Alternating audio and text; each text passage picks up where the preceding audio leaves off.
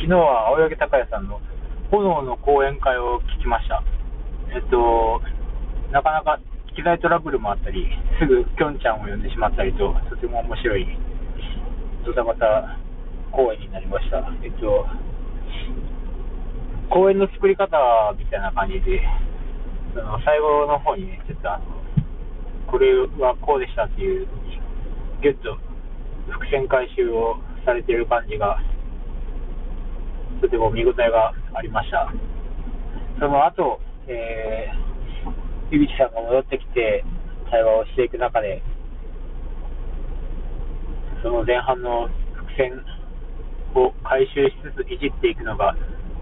さすがだなと思いながら聞いていましたが、そうですね、高校生に向けてっていう話でされてたんですけど、結構、高校生に向けてっていう、あの、未知の完全人間ランドの人に向けてやってた気もしなくもないなって思いながら、じゃあ、すいません、めっちゃ笑いました。